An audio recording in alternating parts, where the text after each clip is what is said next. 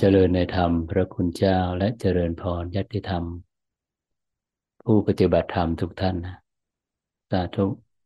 เราได้มาร่วมกันปฏิบัติบูชา ในวันอาทิตย์นี้อีกครั้งนะหลังจากที่อาทิตย์ที่แล้วก็ไม่สะดวกนะได้หยุดไปหนึ่งอาทิตย์พร้อมกันนะ พร้อมกัน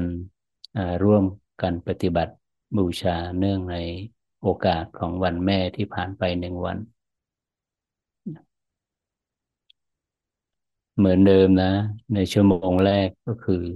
เป็นชั่วโมงแห่งการอย่างรู้สู่ปัจจุบัน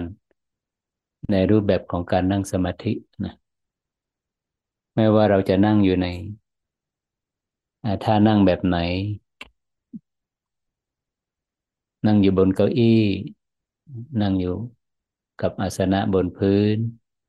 หลักสำคัญก็คืออไม่ให้แผ่นหลังเราเนี่ย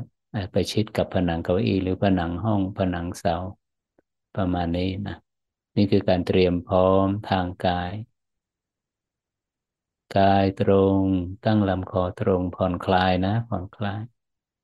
หากใครหลับตาได้ก็หลับตาเบาๆ มีผู้ปฏิบัติธรรมบางท่านที่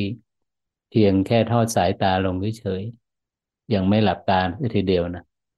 ถ้าหลับตาปุ๊บเนี่ยรู้สึกว่าความคิดจะมาเร็ว ความคิดจะมามาก เราสักพักหนึ่งฟังธรรมร่วมพิจารณาธรรมไปสักพักหนึ่ง แล้วค่อยหลับตาเนี่ยมีผู้ปฏิบัติบางท่านอาศัยปฏิปทาแบบนี้ก็มีนะ เตรียมพร้อมแล้วทางกายต่อไปก็เตรียมพร้อมทางจิต ไม่ลืมเลือนนะ จิตลักษณะไหนที่มีความพร้อมที่จะอย่างรู้ สู่ความจริงที่กำลังปรากฏ อย่างรู้สู่อารมณ์ที่กำลังเคลื่อนที่กำลังเปลี่ยนแปลง อย่างรู้สู่ปัจจุบัน อารมณ์ปัจจุบันขณะนี้เดี๋ยวนี้ แน่นอนทีเดียวในชีวิตประจำวันที่ผ่านมา ตั้งแต่เราตื่นนะ จนกว่ามาถึงชั่วโมงนี้เนี่ย เราใช้ความคิดความนึก ในการตอบตอบสนองโปรเจกต์ต่างๆ โครงการต่างๆ เราใช้ความคิดนะ เราใช้ความคิดในการตอบสนองสิ่งที่เราปรารถนา ทั้งที่จำเป็นและไม่จำเป็น ทั้งที่รู้และไม่รู้ เราใช้เจตจำนงร่วมกับความคิดร่วมกับอารมณ์ ให้เราสังเกตว่า แรงปัฒนาเจตจำนงที่เราใช้ใหม่ในชีวิตประจำวันนะมันยังไม่ยุตินะมันยังติดพันมันยังพัวพันอยู่ในรูปของความคิดนะเราไม่ลืมเรือนนะว่า สมองของเราเนี่ย พื้นที่ของความคิดที่มันไม่เคยเงียบ เพราะอะไร เพราะคลื่นของความคิดนั้นตอบสนองแรงปัฒนา ความคิด ตอบสนอง การเลือกอารมณ์ ทุกครั้งที่เราเลือกอารมณ์ ทุกครั้งที่เรามุ่งมา่ปรารถนาในอารมณ์ ความคิดก็จะผุดขึ้นตอบสนองแรงปรารถนานั้นๆ ง่ายนิดเดียวนะ หากว่าเราจะให้การรับรู้พวกเดียวนะ พักจากความคิดนึกปรุงแต่ง อันเป็นความเคยชินในชีวิตประจำวันนะเราจะพักได้นะเราเราก็ต้องไปถอนเหตุ อันเป็นที่ให้ก่อเกิดนะคลื่นของความคิดเสียก่อน นั่นก็คือ ละคลายแรงปัฒนา เราย้ำกันอยู่เสมอใช่ไหมอุปสรรคของการ อย่างรู้สู่ปัจจุบันเนี่ยก็คือ มันมีแรงปัฒนาเนี่ยคอยที่จะเบี่ยงเบนคอยที่จะชักจูงจิตไปร่วมกับความคิดนึก ถอนซะทำจิตปลดเปลื้องจิตออกจากแรงปัฒนาทั้งปวง นิยามว่าดำรงจิตให้อิสระจากการเลือกอารมณ์นั่นเองนะง่ายนิดเดียวนะ ง่ายนิดเดียว ในสี่สิบนาทีนี้ข้าพเจ้าจะดำรงจิต ให้อิสระจากการเลือกนะไม่ว่าหยาบหรือละเอียดราณีตระดับใดสูงส่งระดับไหน พักไว้ก่อนนะทุกๆมิติของอารมณ์ ไม่เลือก ไม่มีช้อยให้เลือก ไม่เลือกอารมณ์นั้นหมายถึงอะไร นิยามกินความหมายกว้างมากนะ ก็คือไม่ปรารถนา ไม่คาดหวัง ไม่ควบคุม ไม่รอคอยใช่ไหมนั่นแหละ เมื่อใดที่จิตจิตอิสระจากการเลือกอารมณ์ สมองจะเงียบลงอย่างอัศจรรย์ ไม่ต้องใช้อุบายวิธีที่จะไปควบคุมความคิดซึ่งเป็นหน้าที่ของสมองเนี่ย มันจะเงียบลงเมื่อจิต ได้อิสระจากการเลือกอารมณ์ อิสระจากแรงปัฒนา ไม่ลืมเลือนนะความเงียบนี้ รวมศูนย์ที่ไหน ความเงียบนี้ เงียบจากความคิด ระงับจากความคิด เบาจากความคิด อิสระจากความคิด จุดศูนย์กลางของการรับรู้เนี่ยที่อิสระจากความคิด เงียบจากความคิด อยู่ตรงไหน แน่นอนทีเดียวนะ มันจะอยู่ที่กึ่งกลางสมองโดยอัตโนมัติ ไม่มีช้อยให้เลือก ไม่เลือกเลยเนี่ยมันจะตรงมันจะพุ่งตรงไปที่กึ่งกลางสมองโดยอัตโนมัตินะเราไม่ลืมเลือนนะ ที่มันไปอยู่กึ่งกลางสมองเพราะอะไร เมื่อใดที่เราใช้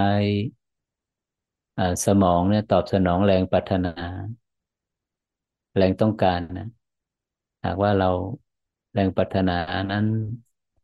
เราอาศัยอารมณ์อดีตนะมันจะเป็นกระบวนการการทำงานความคิดของสมองซีกซ้าย หากว่าแรงปัฒนานั้นมีบทบาทอาศัยอารมณ์อนาคตเนี่ยความคิดเรื่องเรื่องอนาคต เอาความรู้สึกจะถูก ดึงไปที่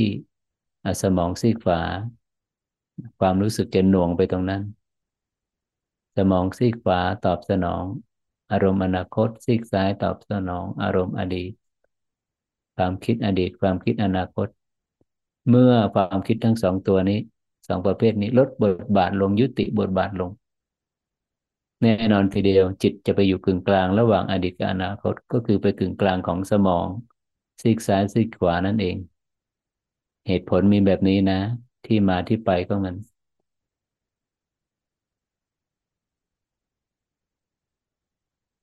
มันยากตรงไหนเนี่ย กับการดำรงจิต สมาทานจิตให้อิสระ จากการเลือกอารมณ์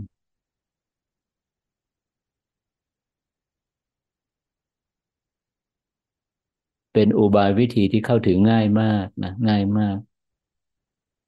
ไม่ จำกัดว่า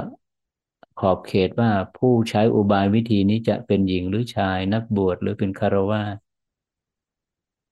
นับถือลัทธินิกายใดมนุษย์เนี่ยนะมนุษย์ที่มีความคิดเนี่ย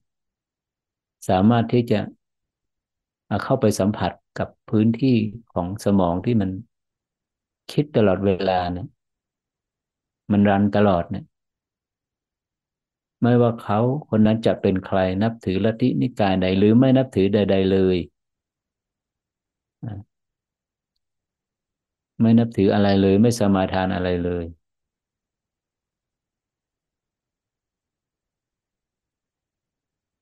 พื้นที่แห่งความคิด ที่มันตั้งอยู่ที่สมองเนี่ยมันจะเงียบลงอย่างอัศจรรย์ณจุดกึ่งกลางสมองนี้ อันนี้ก็เรียกว่า อุบายวิธีที่เข้าไปสัมผัสกึ่งกลางสมองโดยอาศัยทางจิตนะอุบายวิธีทางจิต ก็คือการดำรงจิตให้อิสระจากการเลือกอารมณ์นั่นเอง ใครยังไม่ชัดว่ากึ่งกลางสมองนั้นมีอานิสงส์มีอนุภาพ มีความมหัศจรรย์ ในการที่ว่ามันเป็นจุดที่ระงับดับเสียซึ่งความคิดทั้งปวง สังขารทั้งปวง ใครที่ยังสัมผัสจะจุดกึ่งกลางไม่ได้ยังไม่ได้ ก็มีอีกอุบายหนึ่งก็คือ เราต้องเข้ามาทางกายภาพ อุบายที่จะเข้ามาทางกายภาพเพื่อเข้าไปถึงจุดกึ่งกลางสมองนั่นก็คืออในขณะที่เรานั่งหลับตานะให้เราจินตนาการนะ ใครที่ยังเข้าถึงจุดนี้ยังไม่ได้ให้เราลากเส้นตรงในแนวขวางนะ เริ่มต้นที่หูซ้าย มาทะลุหูขวานะก็ผ่านกลางสมองมาละ เส้นนี้ ลากเส้นตรงในแนวขวางจากหูซ้ายมาทะลุหูขวา เสร็จแล้วให้ผู้ปฏิบัติเอาความรู้สึกไว้กึ่งกลางของเส้นนี้นะหลังจากนั้นก็ไม่ต้องจินตนาการอีกต่อไป เป็นเพียงความรู้สึกล้วนๆที่จุดกึ่งกลางจุดเนี้ยนะอาจจะมีความสงสัยว่าเอ๊ะซ้ายไปขวาไปบนไปล่างไป ลึกไปตื้นไป ก็ไม่ต้องไปตอบสนอง กับความสงสัยกับความคิดนั้นๆกึ่งกลางของเส้นนี่แหละ เป็นจุดอันเดียวกันกับกึ่งกลางสมองเมื่อกี้นี้ณจุดนี้ไม่ต้องตามลมหายใจนะให้เพิกถอนความเพ่งความรับรู้ลมหายใจ ต่อให้เราสูดลมหายใจยังไงมันก็ไม่เข้านะนะจุดกึ่งกลางสมองเนี่ย ทดสอบดูได้เลย ความนิ่ง ความเบา ความเงียบนะจุดกึ่งกลางสมองเนี่ย ลองสูดลมหายใจเข้าไปสิยากมากนะยากมาก ถูกต้องแล้วจุดนี้เมื่อลมหายใจอัศสะปัสสะเนี่ย ละเอียดมากนะละเอียดมาก แผ่วเบามาก นั่นก็คืออะไร ความแผ่วความเบาความเงียบของความคิดก็จะเป็นผลตามมาเหมือนกัน เพราะความคิดเนี่ยอาศัยพลังของลมหายใจเข้าและออกนะ ไม่ลืมนะ เมื่อใดที่ลมหายใจแผ่วเบา ความคิดนึกปรุงแต่งก็แผ่วเบาแล้วก็ระงับไปด้วย อันไหนก่อนอันไหนหลังล่ะ แน่นอนทีเดียวนะความคิดจะเงียบก่อน ในโมเมนต์ถัดมาลมหายใจก็จะละเอียดตามไปด้วย ความคิด มันที่เงียบนะ่ะ มันเป็นผลจากจิตที่อิสระจากแรงปรารถนาทั้งปวง จากการคาดหวัง จากการมุ่งหวัง จากความเพลิน จากการเลือกไม่มีช้อยให้เลือกเลย จิตที่อิสระจากการเลือกอารมณ์แบบนี้แหละจะทำให้พื้นที่ของความคิดที่สมองเนี่ยว่างเปล่า เงียบนะเงียบเป็นพื้นที่เงียบจากความคิดทั้งปวง มีเพียงความรู้สึกล้วนๆนะอยู่ตรงนี้นะ อยู่ตรงนี้ไปสักพักหนึ่งเราจะให้จิตเนี่ยได้ไปเสพ ไปสัมผัสกับความเงียบ ความสงบระงับ อยู่กับความรู้สึกนี้ กับความสงบอันนี้ ไม่จินตนาการ ไม่ตามลมหายใจ ไม่ใช้คำบริกรรม ไม่สร้างภาพ เป็นเพียงความรู้สึกล้วนๆมันอาจจะผู้ปฏิบัติบางท่านอาจจะรับรู้ว่ามีแสง มีกลุ่มพลังของแสงสีนู่นนั่นนี่ มีความรู้สึกว่ามันเป็นหนึ่งอยู่ ดูจิตเข้าไปนะกึ่งกลางนี้ อะไรจะเกิดขึ้นก็เพียงแต่รับรู้ ก็เพียงแต่รับรู้ สังเกตแค่นั้นเองนะ อะไรจะเกิดขึ้นก็เพียงแต่รับรู้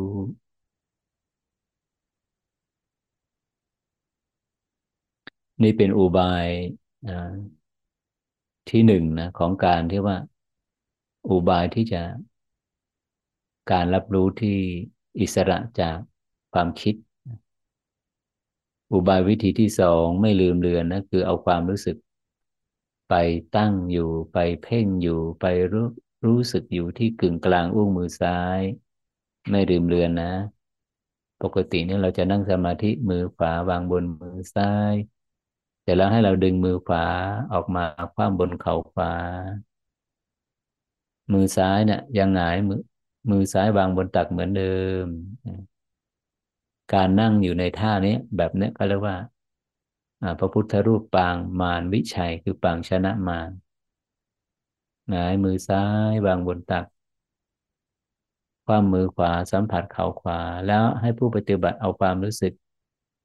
มาโฟกัสมารับรู้มาเป็นหนึ่งเดียวที่กึ่งกลางอุ้งมือซ้าย กึ่งกลางฝ่ามือซ้าย เหมือนกันกับที่จุดกึ่งกลางสมอง ไม่เลือก ไม่ปรารถนา ไม่รอคอยไม่มุ่งหวัง ไม่ตามลมหายใจ ไม่ใช้คำบริกรรม เป็นเพียงความรู้สึกล้วนๆดูที่ว่าจริตอุปนิสัยของเรานะ่ะในสองอุบายวิธีนี้อุบายไหนวิธีไหนที่ ยัง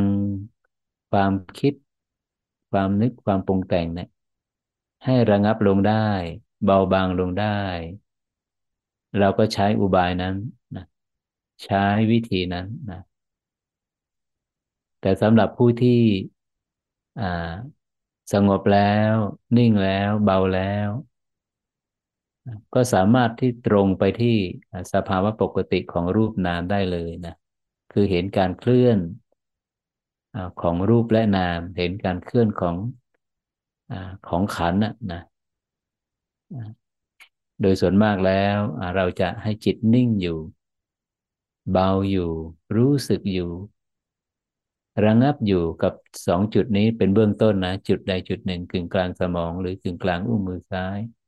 ไปสักพักหนึ่งนะ ไปสักพักหนึ่ง หลังจากนั้นเราก็ถอนจิต ออกไปรับรู้ปรากฏการณ์ความเป็นจริงของรูปและนาม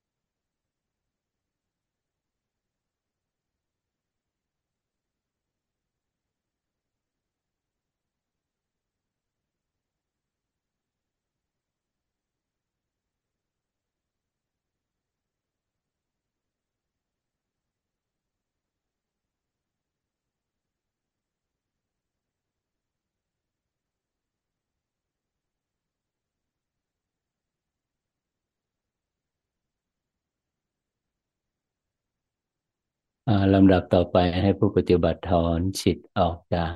ความรู้สึกที่กึ่งกลางสมอง ถอนความรู้สึกออกจากกึ่งกลางอุ้งมือซ้ายนะมาสู่สภาวะ การรับรู้ที่ปกติ มาคำว่าปกตินี่หมายถึงว่า ปกติของสภาวะธรรม ในระดับโลกิยะเนี่ย เราจะมาเห็นความปกติของ รูปและนามของขันนะนะคุณสมบัติของขันเนี่ยไม่ว่าหยาบหรือละเอียด กามภูมิ รูปภูมิอรูปภูมิ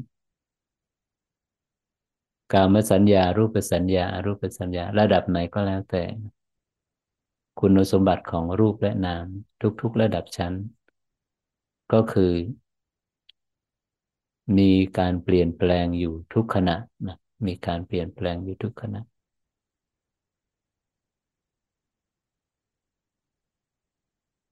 เราจะเห็นการเปลี่ยนแปลงได้ยังไง สิ่งใดที่มีการเคลื่อน สิ่งนั้นแหละเปลี่ยนแปลง เคลื่อนอยู่ทุกขณะไหม อย่างลมหายใจเนี่ยเคลื่อนอยู่ทุกขณะไหม หรือว่ามันทุกๆสามนาทีถึงเคลื่อนไม่ใช่เลยนะ เรามาสังเกตลมหายใจเค ลื่อนยุคขณะใช่ไหม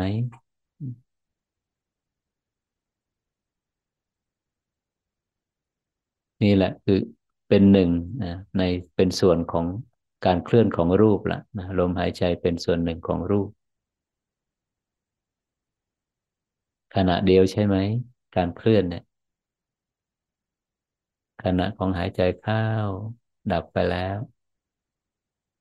ขณะของหายใจออกสืบต่อดับไปอีกแล้ว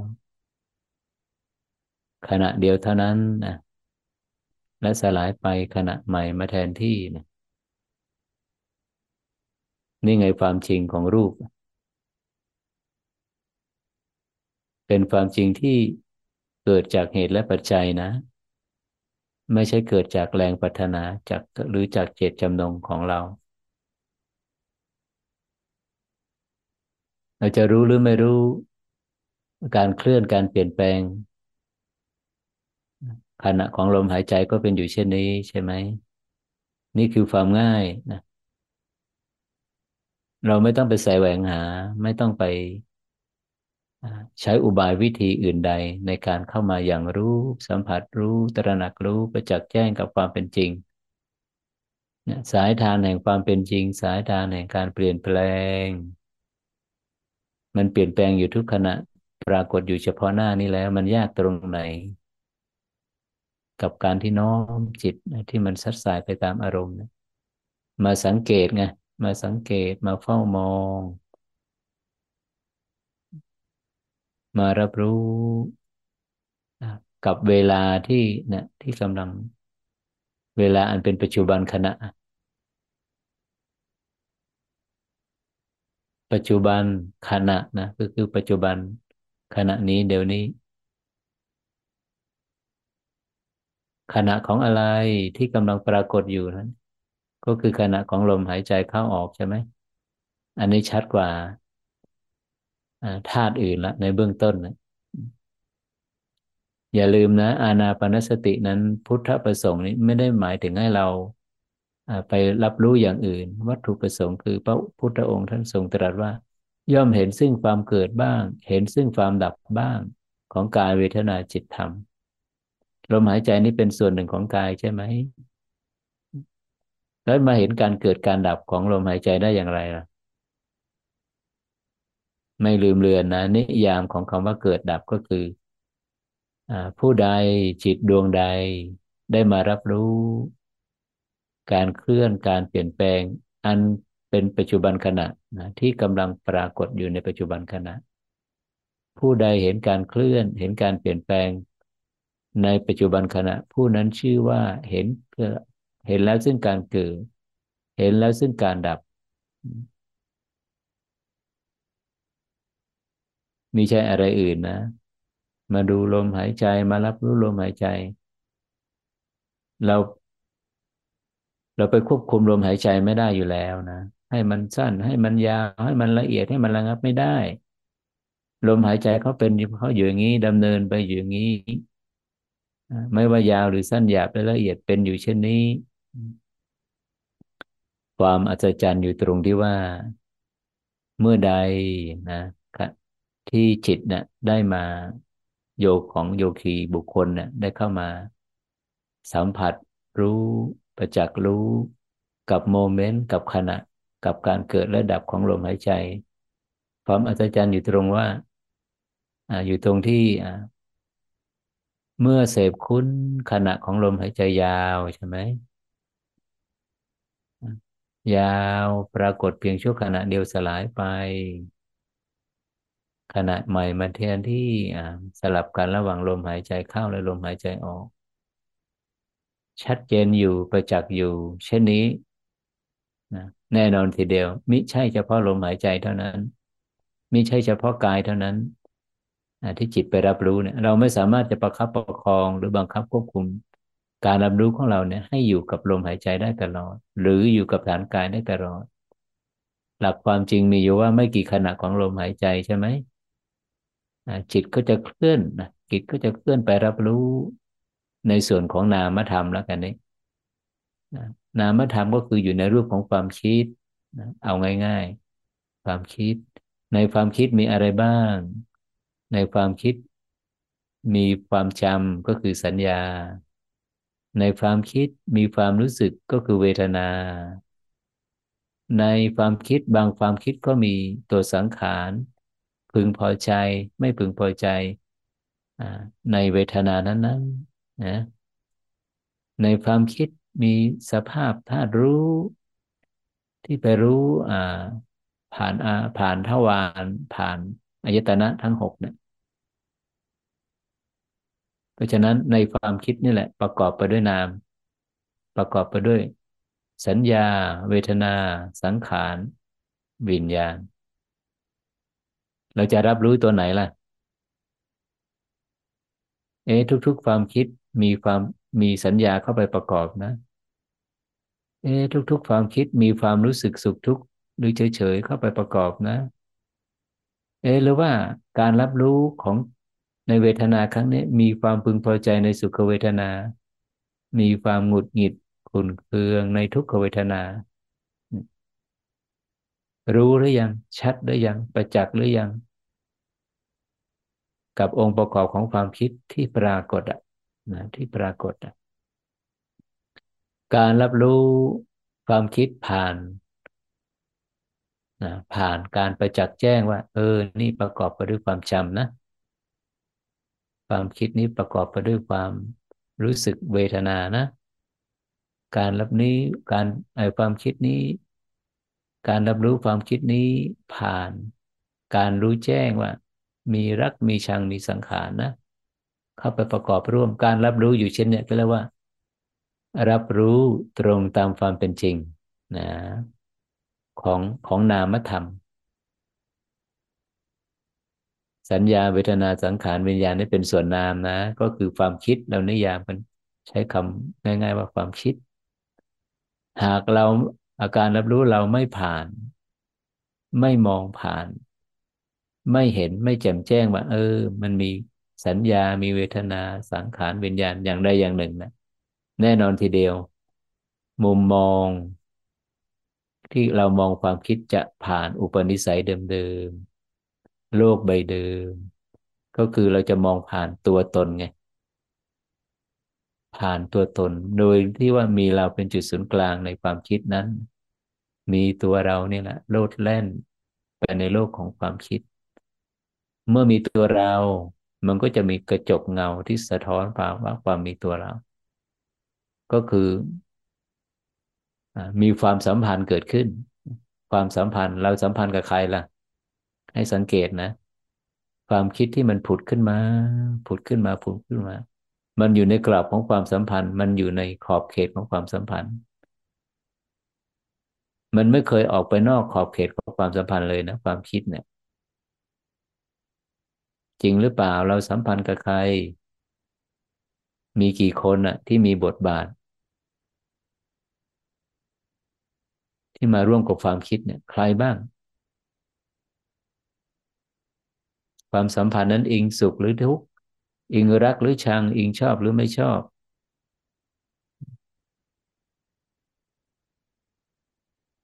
ยิ่งอิงรักอิงชังนะความรักความชังเนี่ยอภิชามีและโทมนัสมีกำลังมาก มีความเพลินมาก มีความพัวพันมากก็แสดงว่าความเข้มข้นของตัวร้อยลัดเนี่ยอภิชาและโทมนัสเนี่ยมีกำลังมากเหลือเกินนะที่มันมีกำลังมากเพราะอะไร เพราะมันเกิดขึ้นบ่อยครั้ง มากครั้ง ในหนึ่งนาทีในสองนาทีในสามนาทีนี่มันพัวพันอยู่ในอารมณ์แบบนั้น การพัวพันในอารมณ์นั้นมีลักษณะสองอย่างนะ ถึงพอใจเพลินเกิดนันทิร่วมกับความรู้สึกนั้น ๆ กับสุขเวทนานั้น การพัวพันอีกลักษณะหนึ่งก็คือหงุดหงิดขุนเคือง คับแค้นใจมีความขัดแย้งร่วมกับความรู้สึกนั้น ๆ ในอารมณ์นั้น ๆ แล้วจะยังไงล่ะ เราไม่ลืมเลือนนะ สัญญาไม่ใช่เหตุ ความจำไม่ใช่เหตุ ความรู้สึกสุขทุกข์ไม่ใช่เหตุ เหตุที่มันร้อยลัดจิต ให้ติดอยู่ในอารมณ์ ร้อยลัดจิต ให้พัวพันอยู่ในอารมณ์ตัวร้อยลัดนี่เหตุมันคืออะไร เหตุคือตัวร้อยลัดนะ อะไรคือตัวร้อยลัดคือสังขารตัวนี้ สังขารละเจตสิกตัวนี้ อภิชา โทมนัส ความเข้มข้นของตัวเนี้ย ยิ่งมีมาก ความคิดก็มาก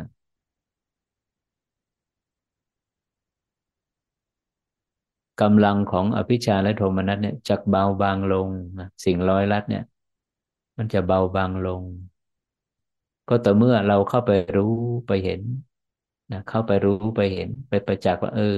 พึงพอใจอีกแล้วในสุขเวทนาหงุดหงิดลำคาญใจอีกแล้วในทุกขเวทนา สุขเวทนาทุกขเวทนาเกิดจากผัสสะเกิดจากความจำเกิดจากสัญญาเจตนา ความจำที่มันป้อนเข้ามาในหัวสมองเนี่ย ส่งข้อมูลเข้ามา ส่งข้อมูลเข้ามา สัญญาและเวทนาไงเป็นตัวปรุงแต่งจิต ตัวความรู้สึกสุขทุกข์เนี่ย เวทนามันจะแล่นไปตอบสนอง แล่นไปตามลักษณะของสัญญาใช่ไหมของผัสสะสัญญาเจตนาก็คือตัวผัสสะนะ ก็คือตัวสัญญาเนี่ย ความจำเนี่ย เราปิดกั้นมันไม่ได้ เมื่อการรับรู้วิญญาณเกิดขึ้นแล้วเนี่ย ตัวสัญญาจะเกิดขึ้นอันดับแรก เมื่อวิญญาณรับรู้แล้วนะ สเต็ปถัดมา ก็คือสัญญาก็คือผัสสะผัสสะเป็นปัจจัยให้เกิดเวทนา เวทนาเป็นปัจจัยให้เกิดตัณหานะตัวพึงพอใจอภิชาเนี่ย นี่แหละ ตัวตัณหาละร้อยลัดจิตผูกมัดจิตให้ติดอยู่ในอารมณ์ของโลก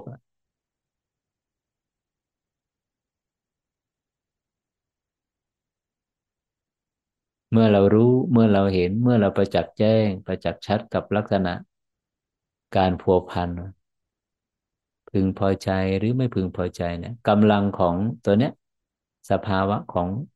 สิ่งร้อยลัด สิ่งผูกมัดเนี่ยมันจะถูกปลดเปลื้องในขณะ ในทุกๆขณะที่เรารู้เท่าทันนุกมันจะปลดเปลื้อง มันจะดับไปทุกครั้งทุกขณะที่มีสติ มีสัมปชัญญะรู้เท่าทัน รู้เท่าทันแล้วไงต่อ ก็กลับมาที่แจ่มขณะของรูปใหม่ก็ขณะของลม ขณะของกาย จะเป็นอยู่เช่นนี้ใช่ไหม มันจะรู้ทั้งสองส่วนนี่แหละการฝึกจิต รู้ในส่วนของรูป เมื่อเราอยู่กับรูปอยู่กับฐานกาย แล้วก็จะเห็นการเคลื่อนของลมหายใจ ในองค์ความรู้วิปัสสนาของสายท่านอาจารย์โกอิงก้านอกจากลมหายใจแล้วเนี่ยเราก็จะเห็นการเคลื่อนของธาตุอื่นนะความเย็นความร้อนธาตุไฟอ่อนแข็งหนักเบาไหวตึง อิ่มเอิบนี่ยดินน้ำไฟลม เมื่อเราอยู่กับรับรู้ที่ฐานกาย เราจะเห็นการเคลื่อนของธาตุทั้งสี่เห็นการเคลื่อนของธาตุลม เมื่อการรับรู้ของจิตอยู่ในพื้นที่ของความคิดของนามธรรม เราก็จะเห็นการเคลื่อนของความทรงจำของความรู้สึก ของความรักชังชอบไม่ชอบเนี่ย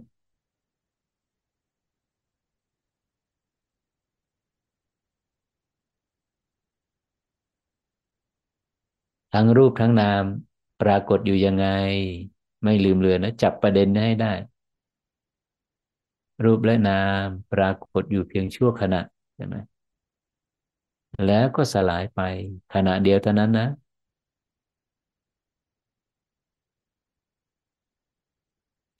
เรามาดูความสัมพันธ์ดิมาดูความสัมพันธ์ระหว่างรูปกับนามให้ผู้ปฏิบัตินึกถึงอารมณ์อะไรสักอย่างหนึ่ง อารมณ์นะ ความคิดจะเป็นอดีตหรืออนาคตก็ได้นะมันจะมาพร้อมกับลมหายใจใช่ไหมลมหายใจหนึ่ง ความคิดหนึ่ง สัญญาหนึ่ง ความรู้สึกหนึ่ง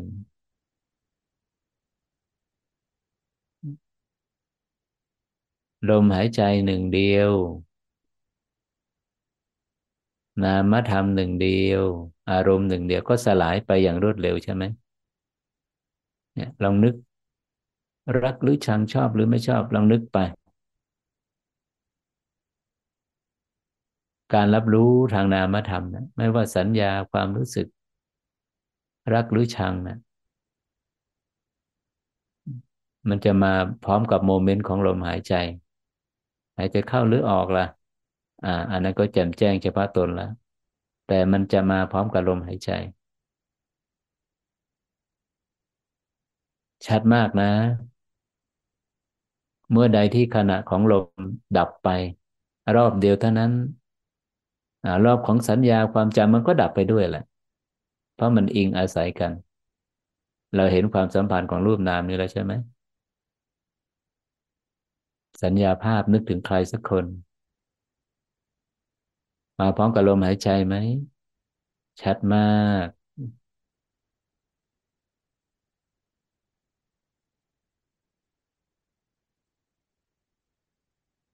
ลองไม่มีเจตจำนงดิไม่มีเจตจำนงกับ สัญญาภาพไม่นึก ไม่น้อมไม่นึก ไม่เลือกอารมณ์ใดๆเลยเนี่ย มันนิ่งใช่ไหมนิ่งแล้วลมหายใจก็พลอยนิ่งไปด้วยแหละอ้าวนี่ไงความสัมพันธ์ ที่ว่าไม่เลือกไม่ปรารถนาไม่รอคอย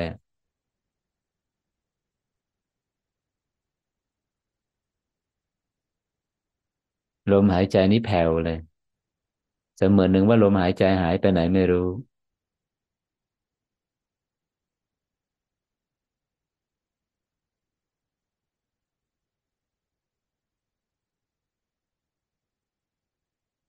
แน่นอนทีเดียวละนะ ตราบใดที่อวิชชาตัณหาอุปาทานนะยังดับไม่หมดนะยังดับไม่หมด เขาก็จะทำกิจของเขาอภิชาเนี่ยตัวตัณหาเนี่ย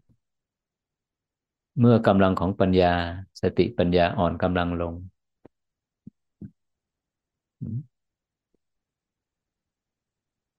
สมุทัยสัตว์ก็จะทำกิจละอันนี้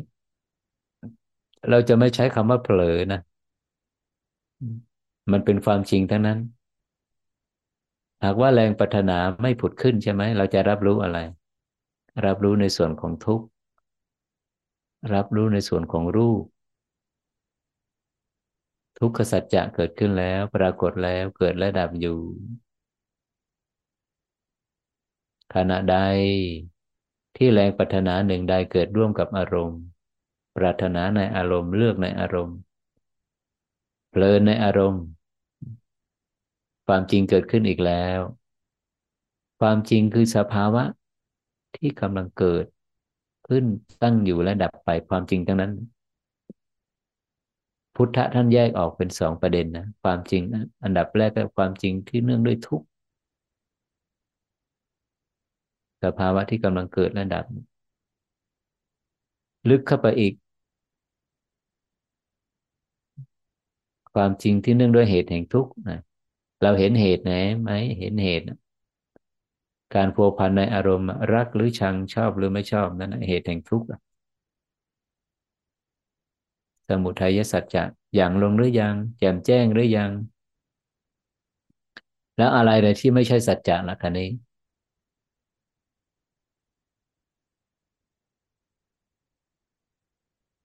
เหตุแห่งทุกข์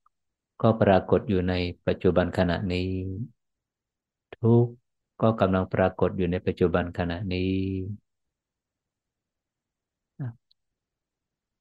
ก่อนการที่เราจะมาอย่างรู้ทุกขสัจจะ สมุทัยสัจจะนะนั่นคือเราสมาทานสัมมาทิฏฐิใช่ไหมความเห็นที่ถูกต้องว่านี่คือรูปนี่คือนาม นี่คือการเกิดนี่คือการดับ เราสมาทานมัก มักเป็นเบื้องต้นแล้วล่ะนะมักขสัจจะทุกขสัจจะสมุทัยสัจจะและท้ายที่สุด นิโรธสัจจะมันตัวนี้เป็นการเข้าถึง ตัวสัจจะที่สี่แล้วนะ นิโรธมันหมายถึงความดับ ดับระดับที่หนึ่ง สมุทัยยสัจจะนะแรงตันหาอุปาทาน ดับไปทุกครั้งที่จิตรู้เท่าทัน แจ่มแจ้ง ในปรากฏการณ์ในการเคลื่อนในการเปลี่ยนแปลง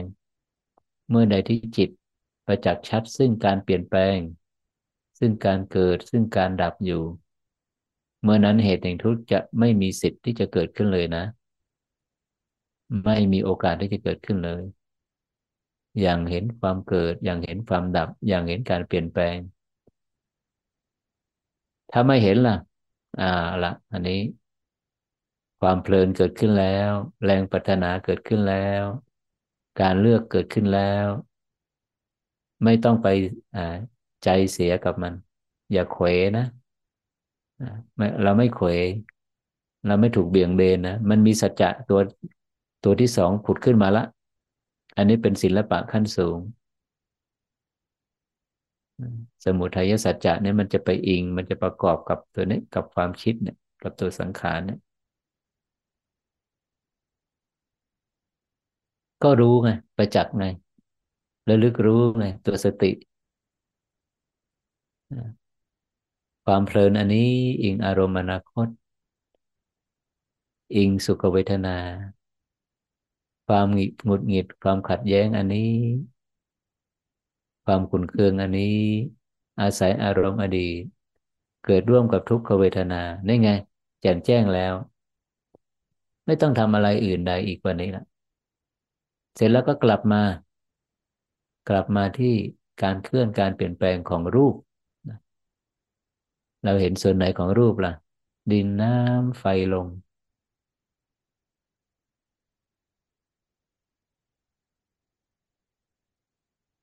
เมื่อก่อนฐานอันเป็นที่ตั้งของลมหายใจนะเรามาเห็นการเคลื่อนของลมนะธาตุลม เห็นการเกิดดับของลมนะมันมีสี่ฐานนะหนึ่งโพรงจมูกสองปลายจมูก หรือพื้นที่สามเหลี่ยมเหนือริมฝีปากขึ้นไปสามกึ่งกลางหน้าอกสี่ศูนย์กลางกายบริเวณหน้าท้อง มีสี่ฐานนะที่เราเอาความรู้สึกไปตั้งไว้ แล้วจะทำให้เรารับรู้การเคลื่อนการเปลี่ยนแปลงการเกิดดับของลมหายใจ แต่ในยุคต่อมานะในยุคถัดมาเนี่ย ไม่นานมานี้ มีฐานที่ห้าเพิ่มขึ้นมาแล้วนะ ใครที่อาศัยในสี่ฐานฐานใดฐานหนึ่งยังไม่ชัด หรือว่ามันชัด แต่มีความคิดนึกการปรุงแต่งเข้ามาแทรกเนี่ยเยอะมาก เยอะมากทุกครั้งที่รับรู้ลมหายใจ ลองไปเอาฐานที่สี่นะ ใช้อุบายวิอาอาศัยฐานที่ห้าอุบายวิธีสุดท้ายอะคือให้ผู้ปฏิบัติที่กำลังเผชิญอยู่กับความคิด ความนึกความฟุ้งซ่าน ซึ่งเป็นความเคยชินน่ะแม้ว่าใช้ฐานฐานสี่ฐานฐานใดฐานหนึ่งแล้ว ความคิดยังทำงานมากอยู่พัวพันมากอยู่ ยึดติดมากอยู่ ลองเอาความรู้สึกมาตั้งไว้ฐานที่ห้านะ ก็คือโหนกศีรษะขวาโหนกศีรษะขวา เอาความรู้สึกมาตั้งไว้ตรงนี้ ไม่ต้องตามลมละ ไม่ใช้คำบริกรรม เป็นเพียงความรู้สึกตั้งอยู่ที่โหนกศีรษะเนี่ยเท่านั้นนะเท่านั้น ไม่ต้องตามลม ไม่ต้องไปเพ่งลมแต่เราจะรับรู้ลมหายใจเข้านะ ตั้งแต่หนกศีรษะขวานะมันจะผ่านทุกส่วนของสรีระไปถึงปลายเท้าเลยนะความรู้สึกนะ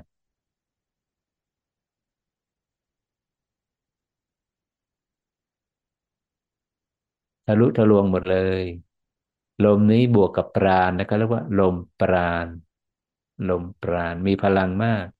มีอานิสงส์มาก เป็นที่ตั้งแห่งการฝึก แห่งการรับรู้ลมหายใจในยุคใหม่ ยุคใหม่ใครที่มีอุปสรรค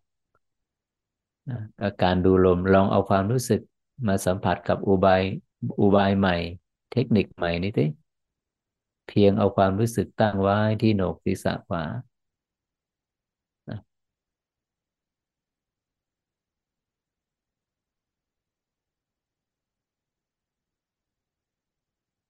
เราจะสัมผัสกับมันโฟล์นะ มันเบา มันทะลุทะลวง มันไม่ทึบไม่แน่นเหมือนกับสี่จุดละ เข้า ยาวออกยาว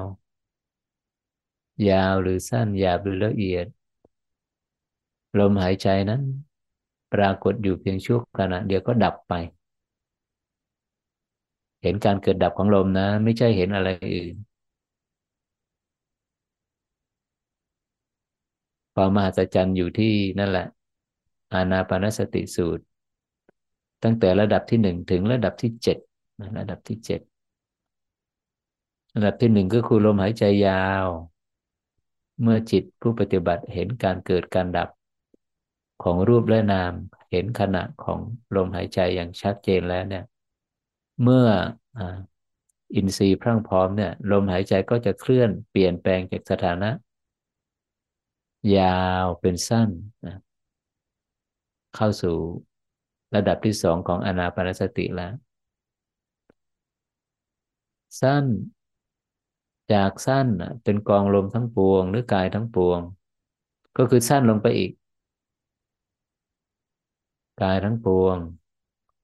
จากกายทั้งปวง เป็นลมระงับ สั้นลงไปอีก ไปเรื่อยๆ จนกระทั่งว่าถึง รับรู้ปีติ รับรู้สุขนะ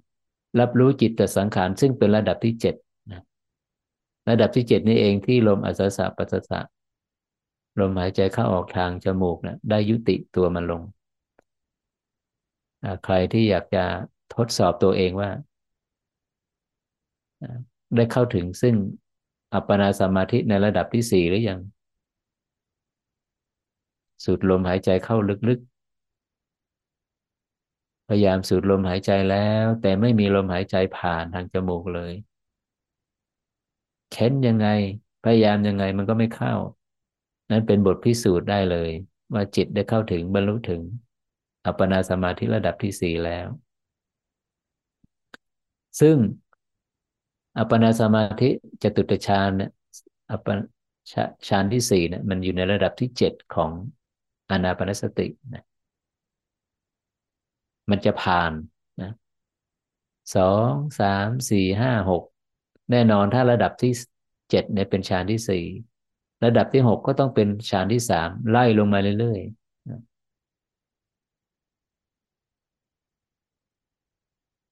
ๆ แล้วพระองค์ท่านมีอุบายยังไง มีวัตถุประสงค์ยังไงกับลมหายใจเนี่ยเราเห็นการเคลื่อนนะ เราเห็นการเคลื่อน เห็นการเปลี่ยนแปลงของลมหายใจเนี่ย เห็นการเกิดดับของลมหายใจ เห็นโมเมนต์ของลมหายใจ เห็นการเกิดดับในระดับลมหายใจยาว ลมหายใจสั้น กายทั้งปวงนี้ยังก่อนยังก่อน เห็นการเกิดดับในระดับเนี้ยกำลังสมาธิยังไม่เพียงพอคำว่าเพียงพอนี่หมายถึง ต้องเป็นเห็นการเกิดการดับเห็นการเปลี่ยนแปลงในระดับตั้งแต่ลมหายใจระงับนะ ก็คือปฐมฌาน ไปถึงจตุตฌาน ไม่ลืมเลือนนะสัมมาสมาธิเป็นชนไหน เป็นชนไหนนะมักมีองค์แปดปฐมังชานัง ทุติยังชานังตติยังชานังจตุทั้งชานัง พระองค์ท่านตรัสไปเลยชี้ไปเลยระบุไปเลยว่า ได้แก่ฌานทั้งสี่ระดับ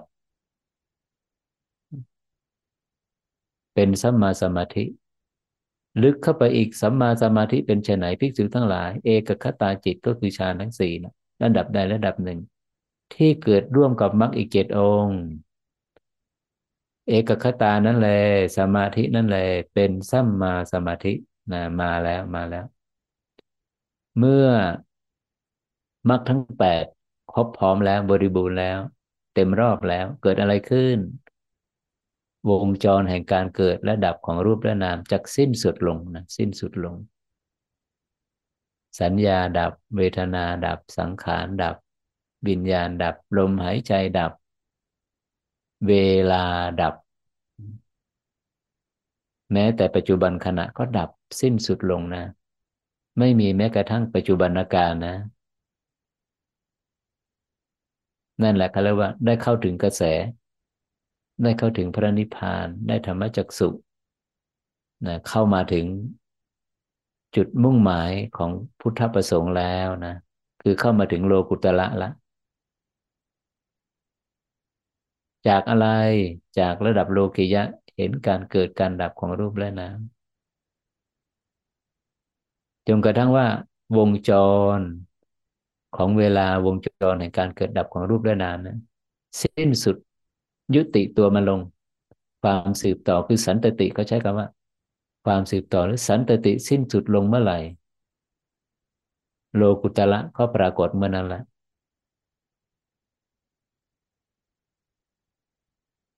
นี่คือคำตอบของผู้ที่มาใหม่นะว่า เอ๊ะเห็นการเกิดการดับแล้วมันที่สุดของที่สุดมันจะไปยังไง มันจะผ่านการเกิดดับจากระดับยาไปละเอียด ละเอียดก็คือระดับ อัปปนาระดับฌานจิต ซึ่งเป็นมรรคองสุดท้ายในมรรคมีองค์แปดนั่นเองเป็นสัมมาสมาธิ เห็นการเกิดการดับในระดับฌานจิตแล้ว ยังไงต่อมรรคครบแปดแล้วการเกิดดับจะสิ้นสุดลงนะ จากโลกิยะที่เกิดและดับไปสู่โลกุตละไม่เกิดไม่ดับ สภาวะที่ไม่เกิดไม่ดับจะแจ่มแจ้งกับจิตก็ต่อเมื่อ การสิ้นสุดลงของเวลาของการ การสิ้นสุดลงของ ความสืบต่อของสันตติของรูปและนาม ที่เขาใช้คำว่าดับรอบ ดับสิ้นสุด ไม่มีความเกิดหนึ่งใดของรูปและนามมาสืบต่อ เมื่อไม่มีภาวะความเกิดจะมีความดับได้อย่างไร ได้อย่างไราวะที่ไม่เกิดไม่ดับนะไม่เนื่องด้วยเวลาไม่มีเวลานะนะไม่มีกาละเขาเรียกว่าอากาละอากาลิโก ก็คืออสังคตธรรมก็คือตัวโลกุตละเป็นไวยพจน์เป็นนิยามของนิพพานนั่นเองในหนึ่งชั่วโมงเนี่ย องค์ความรู้ เราจะเห็นภาพลักษณ์เห็น เห็นแผนที่นะโดยภาพรวมจะเป็นอย่างนี้นะจุดสำคัญที่สุด ขณะนี้เดี๋ยวนี้เนะี่ยขอให้เห็นการเคลื่อน เห็นการเปลี่ยนแปลงทุกหรือเหตุให้เกิดทุกได้ทั้งนั้นนะมันจะสัมพันธ์กันอยู่อย่างนี้ มันยังไม่ชัดกลับมาที่หนกที่สะมาที่หนกที่สะขวา เพื่อมารับรู้ การเคลื่อน ของลมหายใจเข้าและออก ขณะเดียวเท่านั้นสลายไปขณะใหม่มาแทนที่และสลายไป การรับรู้นี้ไม่มีอะไรตกค้างเลยนะ ไม่มีอะไรที่ต้องรอคอย เพราะมันสิ้นสุดลงอยู่ทุกขณะอยู่แล้วนะ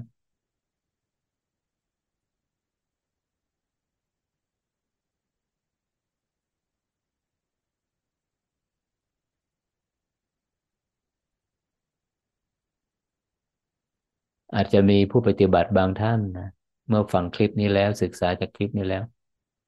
ไม่ว่าจะอุบายวิธีไหน ทุกครั้งที่มารับรู้ลมหายใจเนะมันมันมาพร้อมกับความคิดหรือความคิดมันเกิดร่วมด้วย นั่นก็แสดงว่าเรายังอินทรีย์เรายังไม่พร้อมที่จะเห็นการเกิดดับของรูปและนาม ให้กลับไปจุดฐานเดิมสองจุดนะ กึ่งกลางสมองหรือกึ่งกลางอุ้งมือซ้าย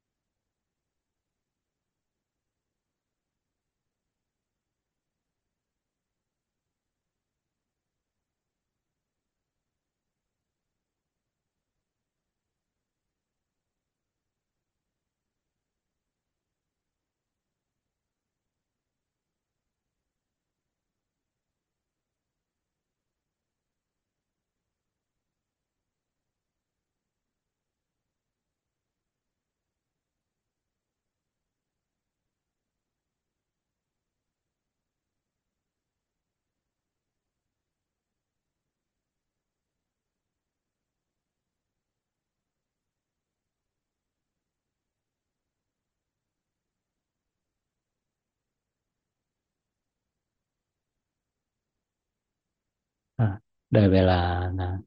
พร้อมกันแผ่ความปรารถนาดีไปยังสรรพสัตว์ทั้งหลาย สัตว์เราใดประกอบตนอยู่ในทุกข์พัวพันในทุกข์ขอให้คลี่คลายพ้นจากความทุกข์สัตว์เราใดที่มีความสุขอยู่แล้ว ขอให้มีความสุขยิ่งยิ่งขึ้นไป ขอให้ความปรารถนาที่ดีมิตรไมตรี ความรู้สึกที่ไม่เบียดเบียนซึ่งกันและกันจงแผ่ไปยังสรรพสัตว์ทั้งหลายโดยทั่วหน้า สัพเพสัตตา สัตว์ทั้งหลายที่เป็นเพื่อนทุกข์ เกิดแก่เจ็บตาย ด้วยกันทั้งหมดทั้งสิ้น อเวราโหนตุ จงเป็นสุขเป็นสุขเธอ อย่าได้มีเวรซึ่งกันและกันเลย อัพยาปชาโหนตุ จงเป็นสุขเป็นสุขเธอ อย่าได้เบียดเบียนซึ่งกันและกันเลย อนีคาโหนตุ จงเป็นสุขเป็นสุขเธอ อย่าได้มีความทุกข์กายทุกใจเลย สุขีอัตตานังปาริหะรันตุ จงมีความสุขกายสุขใจ รักษาตนให้พ้นจากทุกภัยทั้งสิ้นเถิด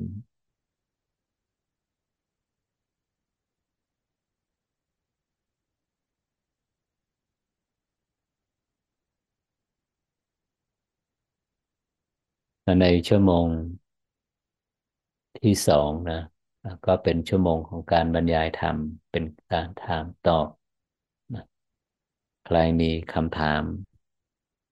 ที่จะเรียนถามอะไรก็เตรียมให้พร้อมนะพร้อมที่จะเข้ามาเรียนถาม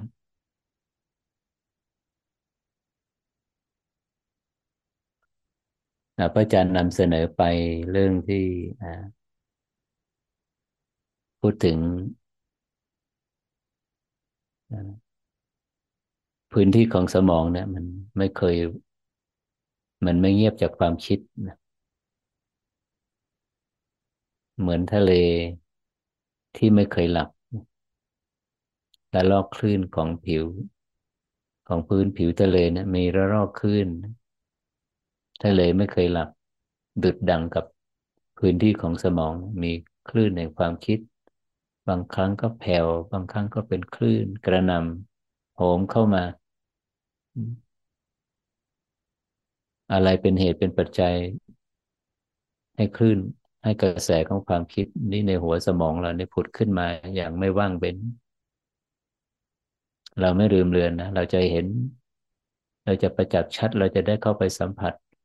กับพื้นที่ของสมองที่เงียบจากความคิด ระงับจากความคิด จากความเคยชินจากโลกใบเดิม เรารับรู้โลกใบเดิมของเราเนี่ยผ่านสมองนะผ่านความจำ แต่ที่จริงแล้วทุกปรากฏการณ์ที่เรารับรู้เนี่ย มันไม่มีอยู่แล้วละผ่านไปหมดไม่มีอะไรที่ตั้งอยู่ได้เราเราไม่สามารถรักษาทุกๆสภาวะได้เลยมันเกิดขึ้นแล้วก็ดับไปอย่างรวดเร็ว ไม่ว่าหยาบหรือละเอียด สุขหรือทุกข์ปราณใดรักหรือชังระดับไหน มันคือทุกสรรพสิ่งมันอยู่ในเงื่อนไขมันอยู่ในขอบเขตของสภาวะนี้ คือสลายไปอย่างรวดเร็ว ไม่มีอะไรตั้งอยู่ได้นานแต่ระดับกามสัญญาเลยมันดับนะมันดับไปพร้อมกับลมหายใจยาวเนี่ยลมหายใจยาวเนี่ยการรับรู้นะเมื่อเรามีเจตจำนง เราต้องฝึกจิตนะฝึกบางครั้งแล้วก็นั่งพักเฉยๆเนี่ย ลองใช้สัญญาภาพลองใช้ในขณะที่เราใช้ฝึกบททดสอบเนี่ยนะลองนึกน้อมนึกถึงอารมณ์อะไรบางอย่าง ในขณะที่เราน้อมนึกไปเนี่ยอารมณ์นั้นเนี่ยมามันจะปรากฏพร้อมกับลมหายใจเสมอนะแล้วอะไรที่เกิดร่วมกับอารมณ์นั้นล่ะ ความรู้สึกเวทนาสุขทุกข์ ความรักความชังอันอิงกับความรู้สึกสุขหรือทุกข์นั้นนั้นแน่นอนทีเดียวนะเมื่ออารมณ์นั้นดับไปพร้อมกับขณะ กับรอบของลมหายใจ ทั้งเวทนาทั้งสังขาร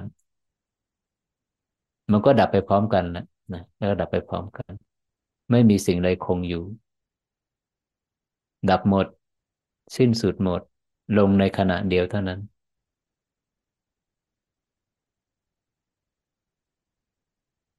มีคำถามเข้ามาว่า เมื่อทุกๆสภาวะนะแม้แต่การรับรู้ของจิตเนี่ย เข้าไปรับรู้ทุกๆ สภาวะ ไม่ว่าหยาบหรือละเอียด การมสัญญา รูปสัญญา รูปสัญญา ทุกๆ สภาวะของการรับรู้ เกิดอยู่เพียงชั่วขณะและดับไปอ้าวเมื่อมันเกิดขึ้นแล้วก็ดับไปอยู่เช่นนี้เนี่ยเป็นความว่างเปล่า แล้วตัณหาอุปทานมันตั้งมันมันมันเข้าไปตั้งอยู่ได้ยังไง มันเข้าไปตั้งอยู่ได้ยังไง อิงอาศัยได้ยังไง ปล่อยร้อยละจิตได้ยังไง ให้ติดอยู่ในอารมณ์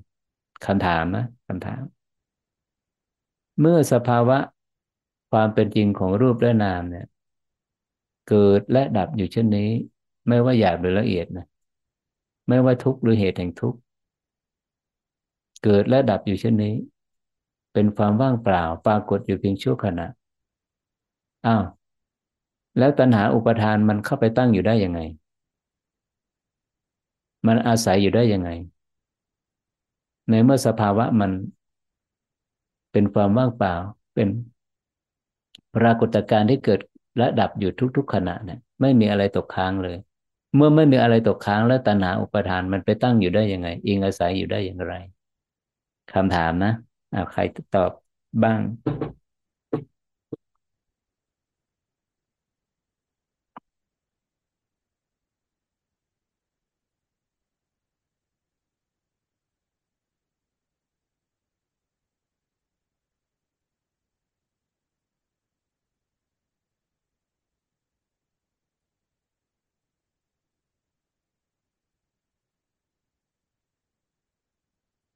เราเห็นเงียบไปเลย ฟังกันอยู่หรือเปล่า มันตกตะกอนอยู่ในรูปของสัญญาไหมคะ ตกตะกอนอยู่ในรูปของสัญญา อ้าว ก็สัญญาก็ก็เกิดก็ดับ สัญญาก็เป็นปรากฏอยู่เพียงชั่วขณะ พร้อมกับลมหายใจที่ดับไป อ้าว มันตั้งอยู่ในอะไรเอ่ย อนุสัย อนุสัย อ่า อนุสัยก็เกิดดับ มันก็มีอาสวะเป็นพลัง อยู่ในภวังคจิตได้ไหมคะพระอาจารย์ อยู่ในอะไรนะภวังคจิตนะคะภวังคจิตอ่ามันยิ่งนะลึกก็ไปอีก เอาสภาวะดิเอาชัดๆเอาสภาวะ เมื่อรูปและนามปรากฏอยู่เพียงชั่วขณะ แล้วก็ดับไป ที่ว่าอนุสัยความเคยชินอาสวะ อะไรต่างๆที่ที่ที่ที่เจ้าของคำตอบ ตอบมาเนี่ย ก็ล้วนแล้วแต่ไม่ไม่ข้ามพ้นขณะนะมันก็เกิดแล้วก็ดับอยู่อย่างเงี้ย แล้วเมื่อมันเกิดดับอยู่เช่นนี้เนี่ยเอาวิชาตัณหาอุปทาน โดยเฉพาะตัวตัณหาอุปทานเนี่ย มันเข้าไปตั้งอยู่ไปเกาะอยู่ได้อย่างไรล่ะ การสืบต่อมันมันมันไปอิงอยู่ในสภาวะความมีตัวตนนะ ภาวะความมีตัวตนอาศัยอะไร ก็คือ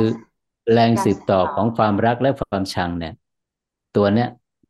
ที่ใดมีตัวตนที่นั่นจะต้องมีไอการสืบต่ออ่าอ่าของของของตัวอภิชาและโทมนัสเนี่ย เข้าไปเป็นอ่าตัวเหตุที่รักษาสถานะตัวตนไว้เสมอ เอ้า ก็ความรักความชังมันก็เกิดดับนี่ ก็การแล้วมันไปสืบต่อตั้งอยู่ได้ยังไง ตัณหาเนี่ย ใจเย็นๆใจเย็นๆอย่าเพิ่งตอบประมวลดีๆมันเหมือนก็จะตอบได้นะชัดเจนแล้วค่อยตอบแล้วถ้าถ้าเกิดตามใดที่ความคิดที่ผุดขึ้นมา มันมันมันมันไปอิงไปอิงอยู่ในสภาวะความมีตัวตน คือไม่ได้ไม่ได้เกิดเนื่องด้วยว่า ไม่เราเราไม่ได้เห็นว่านี่มันเป็นแค่เพียงสัญญาที่ผุดระดับ ไม่ได้เห็นว่านี่มันเป็นแค่เวทนาที่ผุดสุขทุกข์ผุดแล้วดับ แต่เอาความมีตัวตนเข้าไปเกี่ยวข้อง เอามีความมีตัวตนก็ไปเกี่ยวข้อง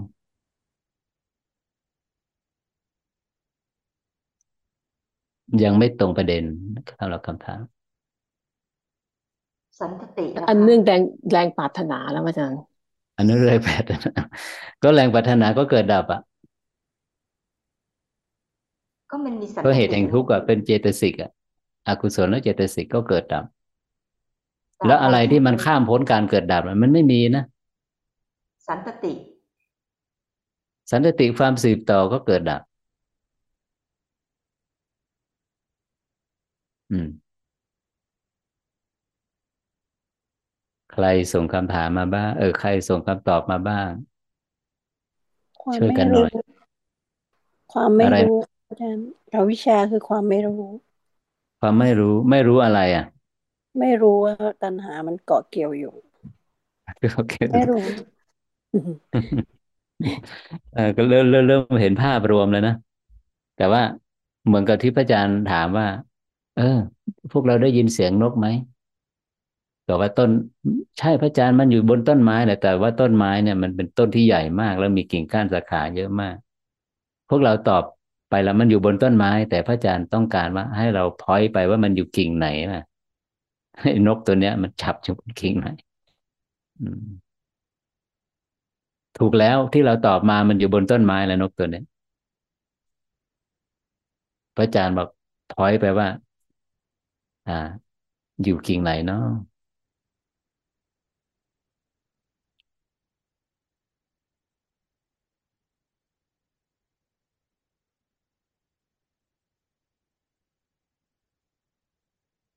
อาจารย์ครับ อาจจะเป็นแบบว่า เพราะเราไม่เราไม่เราไม่กำหนดตัวดับ เราจึงคิดว่ามันเป็นมันมันเกิดตลอดตลอดตลอด แต่เมื่อใดที่เราเห็นตัวดับบ่อยเข้าบ่อยเข้า แล้วก็มันมีความความกว้างของตัวดับมากขึ้นมากขึ้นด้วยความชำนาญ เมื่อเราประจักษ์แห่งความดับนั้น จิตเราถึงจะยอมรับว่ามันเกิดดับ มันไม่ได้ต่อเนื่องแต่เพราะเราไม่ได้ เจาะจงหรือฝึกปรือให้เห็นความดับนั้น บ่อยเข้าบ่อยเข้าบ่อยเข้า หรือก็มีเอ่อมีวิชาที่จะรู้ว่าทุกอย่างมันต้องดับสลายอืมมันเกิดกว่าความเชื่อก่อน แล้วพอเห็นประจักษ์ตักความเป็นจริงแล้ว มันก็เลยจิตเมื่อมันเปลี่ยนจากความไม่รู้เป็นตัวรู้ มันจะไปเกาะเกี่ยวแต่กับ ความรู้สึกว่ามัน มันไม่มีอะไรมันสลายไม่มีตัวตน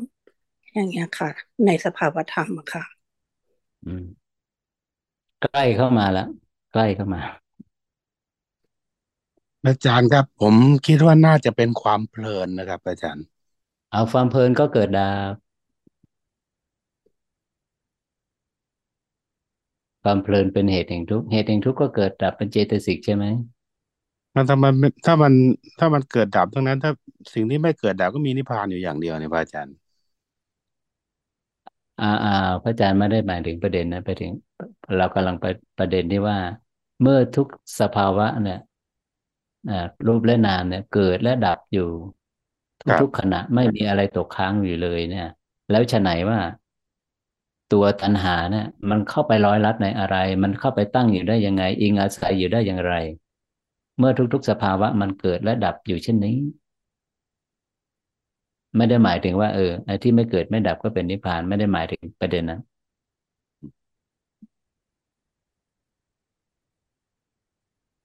เรามีเวลา มีเวลา มีเวลาอีกตั้งอ่าครึ่งชั่วเกี่โมยวกับงตัวสติมันเกี่ยวกับตัวสติไหมครับอาจารย์ เพราะว่าความตัวคิดสมันติจะผุดได้ ใช่ความคิดจะผุดได้นั่นคือเราสติเรา เราพลาดจากสติอะพลาดจากสติอืม ก็ใกล้เข้ามาแล้วใกล้มาแล้ว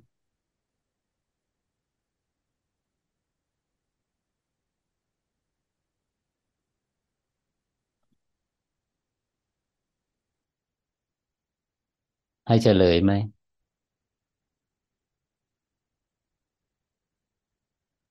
เฉลยค่ะ ก่อนเฉลยอาจจะมี อ่า กลุ่มยติธรรมบางท่านบอกว่า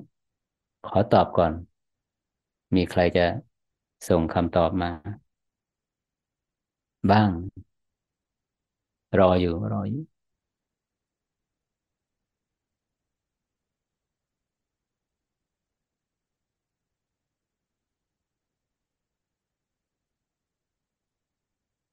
เรากลับไปที่คำถาม เคลียร์คำถามหน่อยนะ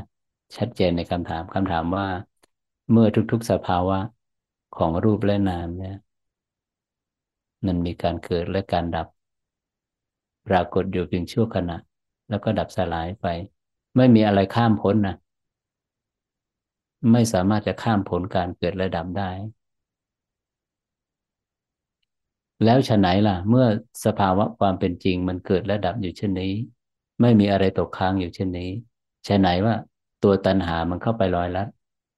ได้อย่างไร ถ้าตัณหาร้อยลัดนะตัณหาปรากฏไม่แน่นอนอุปทานก็ปรากฏ อุปทานปรากฏพบปรากฏ ส่งผลเป็นปฏิจจสมุปบาทต่อยอดไปแบบนี้นะปฏิจจสมุปบาทรอบแห่งการเกิดคำตอบก็คือว่า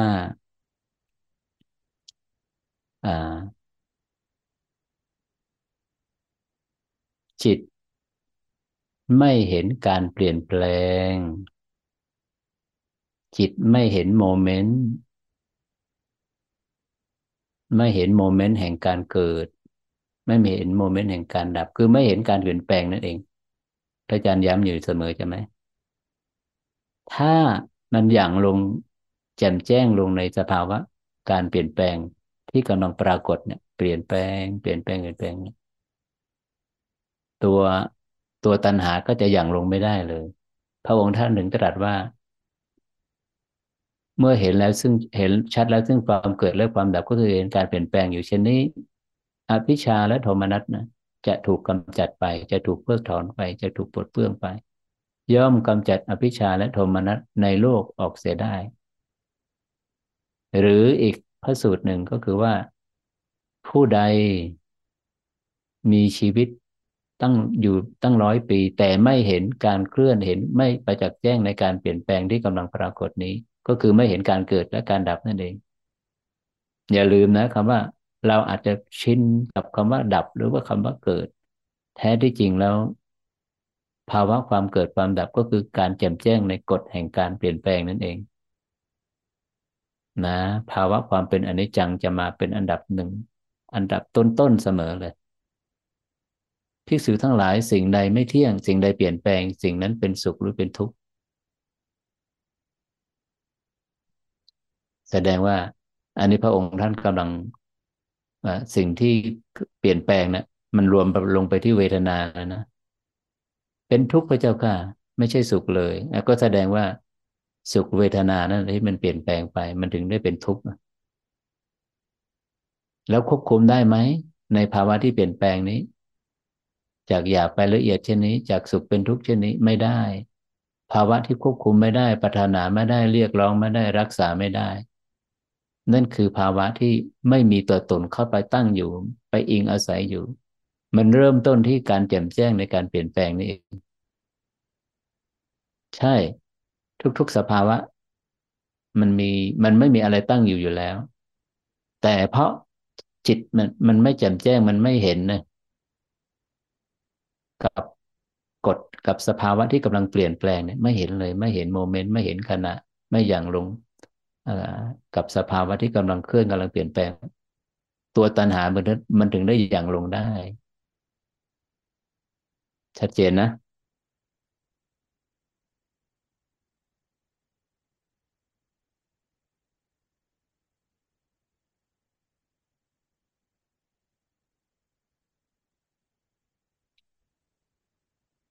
เพราะไม่อย่างลงในคุณสมบัติของการเปลี่ยนแปลงไม่อย่างลงในกฎแห่งความเป็นอนิจจังนี่เอง ตัวตัณหาถึงอย่างลงมาถึงอย่างลง ถ้าไม่เห็นการเกิดดับใช่ไหมไม่เห็นไม่เห็นการเปลี่ยนแปลงก็คือไม่เห็นการเกิดดับพอไม่เห็นการเกิดดับนั่นก็คือตัวอวิชชาที่ที่ที่โยมพูดถึงอะคือนั่นคือตัวไม่รู้ ไม่รู้อะไร ไม่รู้ว่านี่รูป ไม่รู้ว่านี่นาม ไม่รู้ว่า รูปและนามกำลังเปลี่ยนแปลงอยู่กำลังเกิดและดับอยู่ พอไม่รู้แบบนี้แหละ มาแล้วมาแล้วสังขารตัวปรุงแต่งมาแล้ว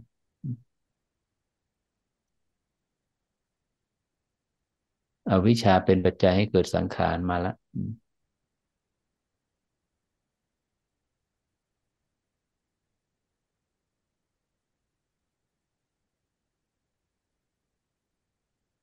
ใครที่คำถามว่าจะถามอะไรถ้าพระอาจารย์อธิบายลักษณะถ้าพระอาจารย์อธิบายลักษณะว่าไม่เห็นการเปลี่ยนแปลงตัณหาจึงเกิดทีนี้ในในตทางคาวิมุตเนี่ย มันเห็นการเปลี่ยนแปลงแค่ขณะขณะที่เห็นใช่ไหมคะใช่ใช่แล้วแล้วแล้วก็ไม่ได้หมายความว่า คนคนนั้นเนี่ยเขาเห็นนี่เกิดดับเห็นเห็นอยู่ แต่ถ้าเกิดคนคนนั้นเนี่ย ยังไม่เข้ากระบวนการบรรลุธรรมแม้แต่ขั้นใดขั้นหนึ่งเลยปัญหามันก็ต้องเกิดได้อีก ก็แน่นอนแล้วก็คำถามก็คือว่าพระอาจารย์จะเอาคำตอบ อันนี้มาตอบในในในในทีละขณะหรือเป็นเป็นคำอธิบายในบริบททั้งหมดทั้งทั้งองค์รวม ว่าถ้าไม่เห็นถ้าไม่เห็นสภาวะเกิดดับ ถ้ามันเกิดขึ้นอีกก็แสดงว่าในโมเมนต์ที่ว่าตัวตัณหามันเกิดขึ้นอีก นั่นหมายถึงมันเป็นผลจากเหตุมันก็คือไม่แจ่มแจ้งในการเปลี่ยนแปลงมาอีกแล้ว ก็คือคำตอบนี้จะใช้ในบริบทที่ในแต่ละขณะ ถูกต้อง อ่า โอเค ถ้าถ้าเกิด ถ้าพระอาจารย์อธิบายอย่างนี้หนูหนูยอมรับได้ว่าในในแต่ละขณะนะขณะที่มันยาวออกไปจนถึงระดับ ของวิคัมพนะนะนั้นกำลังของตัวสมาธิเนาะอย่าลืมนะกำลังของสมาธิเนี่ย นิวรธรรมไม่ปรากฏร่วมนะ อภิชาและโทมนัสไม่ยังลง โดยเฉพาะฌานที่สี่นี่เป็นผู้มีสติสมบูรณ์นะ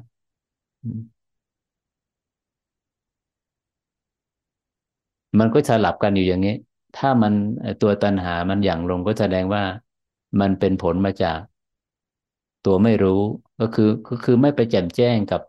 สภาวะความสืบต่อของการเปลี่ยนแปลงอะ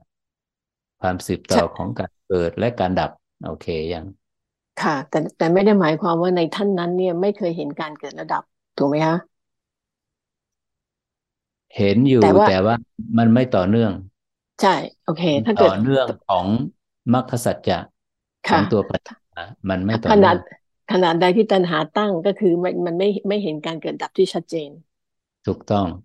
ต้องเขายอมรับขอบขอบพระคุณท่านี้มาถึงจุดนี้หนูมีคำถามเรียนถามว่า พระอาจารย์อธิบายในเรื่องของนามธรรม การเกิดการเห็นเข้าไปรับรู้วิญญาณเข้าไปรับรู้ เวทนาสัญญาสังขารวิญญาณ ในส่วนของรูปธรรม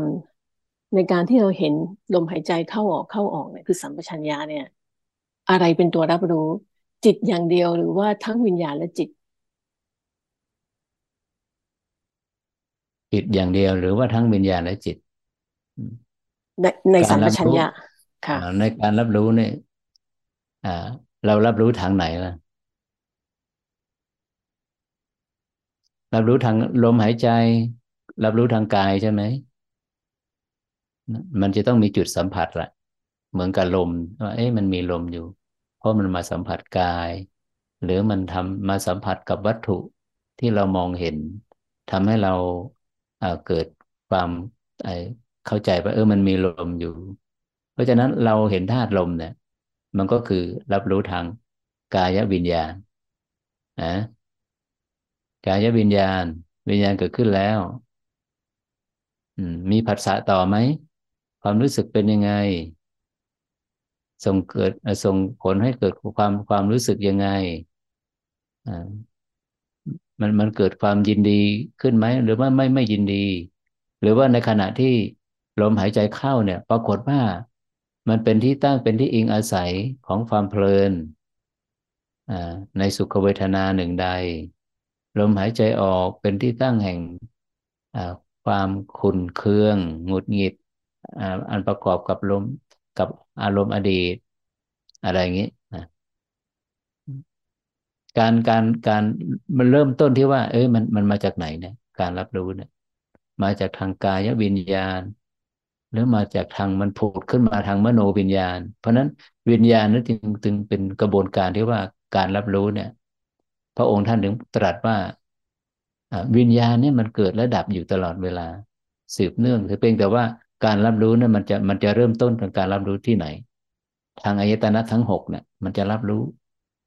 เริ่มเริ่มที่ไหน เพราะนั้นวิญญาณเกิดขึ้นแล้วแน่นอนทีเดียว มันจะส่งผลต่ออะไรต่อภิกษุทั้งหลายอายตนะภายนอกอายตนะภายในสองอย่างนี้นะเป็นเป็นอ่าเป็น แล้วก็เมื่อเมื่อนอกมากระทบในมันมีมันมีอารมณ์ อายตนะภายนอกอายตนะภายในมากระทบกัน แล้วการกระทบกันเนี่ย มันมีสภาวะตัวรู้เกิดขึ้น เอามาแล้วแสงมากระทบตา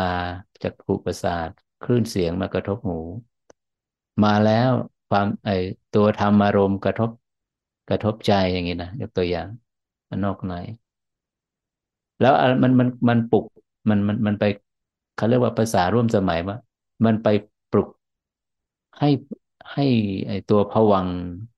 ไอตัวจิตมันไอตัวตัวการรับรู้ของวิญญาณนั้นมันตื่นขึ้นมารับรู้พิสูจทั้งหลายทำสามอย่างนี้เป็นปัจจัยให้เกิดผัสสะ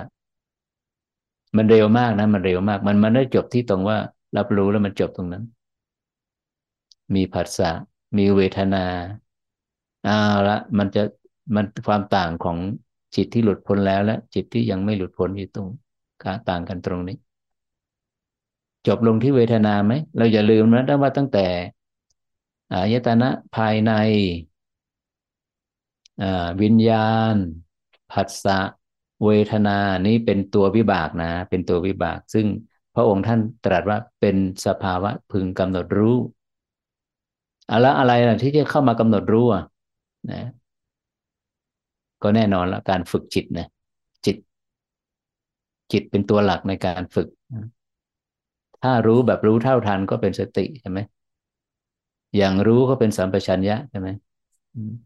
เพราะฉะนั้นเราเราเราเราอย่าไปบนอยู่กับว่า เอ๊ะอะไรไปรู้เหรอวิญญาณรู้หรือจิตรู้ ถ้าแบบนี้ก็ต้องไปถึง ก็จะไปต้องเข้าไปสัมพันธ์กับไอ้คำถามว่าจิตและวิญญาณอันเดียวกันหรือคนละอัน มันก็กลับไปตรงนั้นอีก หนูคงไม่กลับไปตรงนั้นนะคะเพียงแต่ว่าถ้าในในสภาวะที่เรารับรู้พระอาจารย์อธิบายนามธรรมใช่ไหมคะในรูปธรรมในสภาวะที่เรารับรับรู้ลมอย่างอย่างอย่างต่อเนื่องในระยะหนึ่งเนี่ย ในขณะนั้นเนี่ย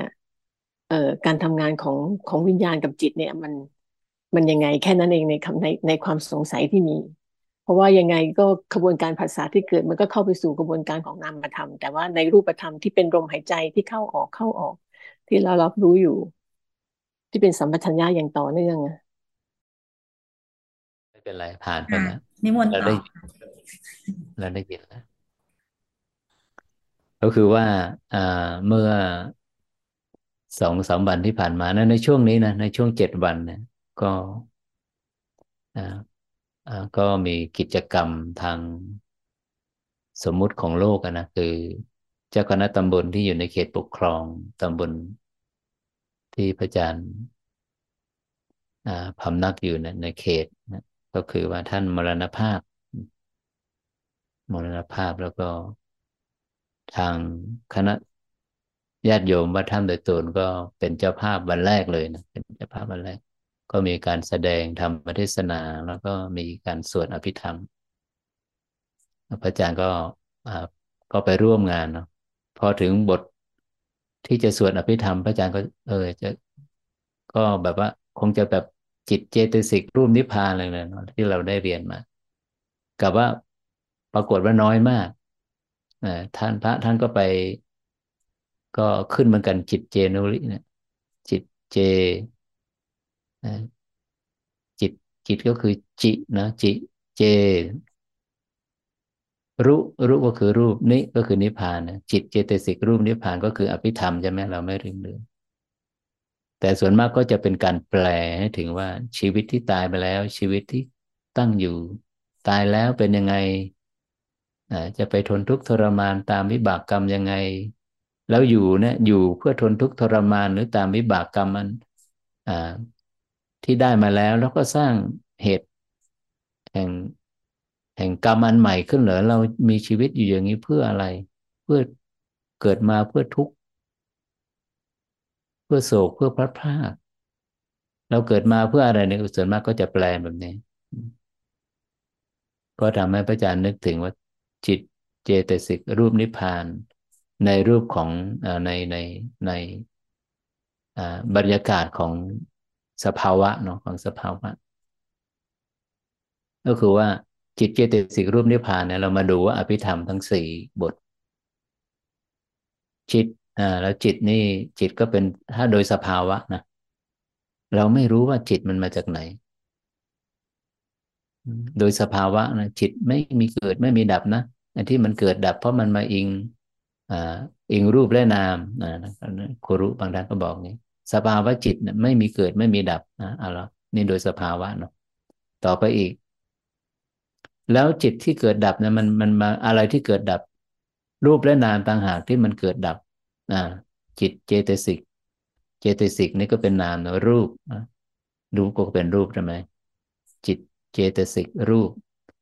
แล้วนิพพานน่ะ นิพพานนี่แน่นอนทีเดียว มันมันเป็นสภาวะที่อ่าที่ไม่มีการเกิดและการดับ นั่นหมายถึงจิตเนี่ย ธรรมชาติของจิตก็เข้าไปรู้ ทั้งสภาวะที่เกิดดับคือในภาคของเจตสิกและรูปก็คือ ไปรับรู้การเกิดการดับในระดับโลกียะนะของขันนะก็คือเจตสิกและรูปนะและไปรับรู้สภาวะที่ไม่เกิดไม่ดับ ก็คือนิพพาน อภิธรรมนะ อภิธรรม ถ้าโดยแบบหลักทฤษฎีก็บอกอาจิตก็มีการเกิดการดับจิตมีราคะ มีจิตมีโทสะจิตมีโมหะอันนั้นเป็นเป็นหลักทางทฤษฎีนะ อันนี้เราก็ได้ยินได้ฟังมาเยอะแล้ว อันนี้ก็ได้ยินได้ฟังโดยสภาวะอีกอย่างหนึ่งก็ ในองค์ความรู้จากครูบอกว่าจิตนั้น สภาพจิตนั้น ไม่รู้ว่ามันมาจากไหน ไม่มีที่มาไม่มีที่ไป เป็นสภาวะ คงที่อยู่แบบนั้น อืม แล้วเราก็ฟังฟังไว้หน่อย อ่าแล้วที่มันเกิดมันดับล่ะ อันนั้นคือ อ่า สภาวะที่ถูกรู้ต่างหากคือรูปและนามที่กำลังเกิดและดับ เราอย่าลืมนะ เจตสิกผัสสะก็เป็นเจตสิกนะ เจตนาก็เป็นเจตสิกนี่อันนี้ล้วนแล้วแต่เป็นอาหารของจิตทั้งนั้นเลย นะ รูปนะกาวลิงกลาหารอาหารหยาบนะผัสสะผัสสะอาหาร มโนสัญเจตนาหารมโนมโนเจตนาในในสัญญาในความทรงจำที่เกิดร่วมกับใจ มาทางมโนทวารวิญญาณวิญญาณก็เป็นอาหารของจิตอีกในอาหารสี่ชัดเจนนะ ชัดเจนนะ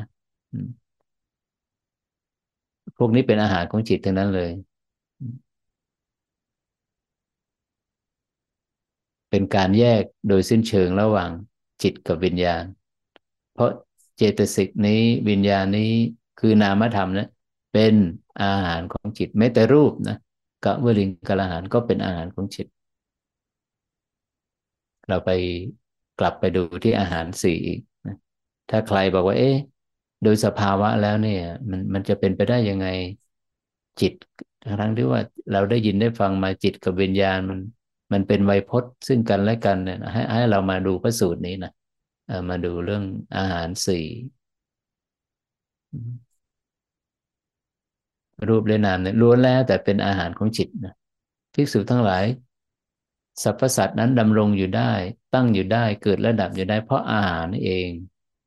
อาหารมีกี่ประเภท ที่ยังความสืบความความยังความสืบต่อยังความเกิดและความดับ ยังสังสารวัฏนี่ให้แล่นไปสืบต่อไป เพราะอาหารนี่เอง อาหารสี่นะอาหารสี่จิตเจตสิก รูปนิพพาน ก็ ฟังไปนะฟังไปแล้วก็ฟัง ไปก็นึกถึงครูรุในยุคเราเนี่ยแหละ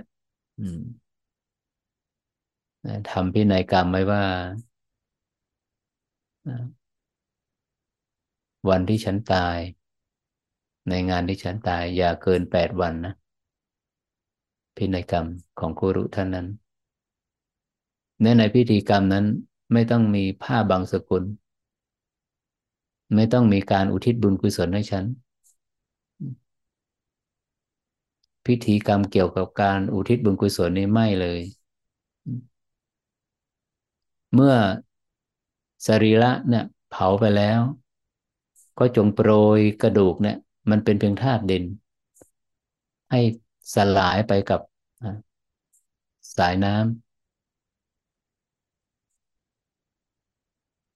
จดีย์ก็มีมากแล้ว ไม่ต้องสร้างเจดีย์เป็นอนุสรณ์ลำลึกแก่ฉันนู่นไงภูเขายอดเขานั่นก็เป็นส่วนหนึ่งของเจดีย์ตั้งสูงตระหง่านอยู่แบบนั้น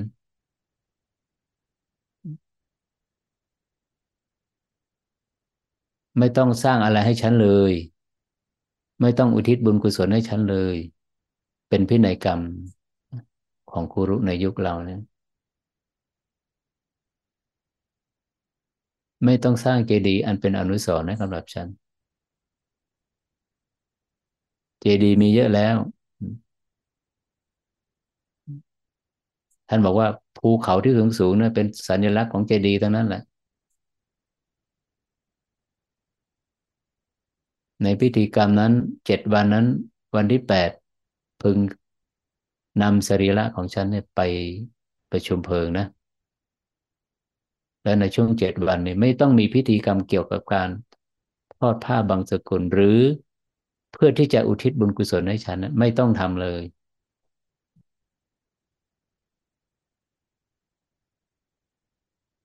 ก็ลำลึกถึงครูรุท่านนี้นะในสัญญาภาพที่เราเคยรับรู้พินัยกรรมนั้น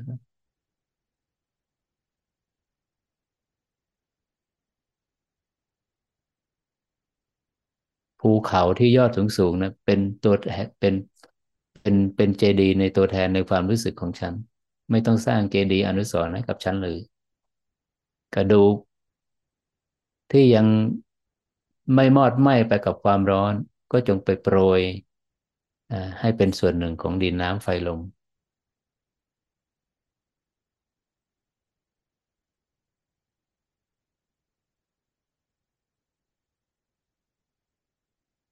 นี่ก็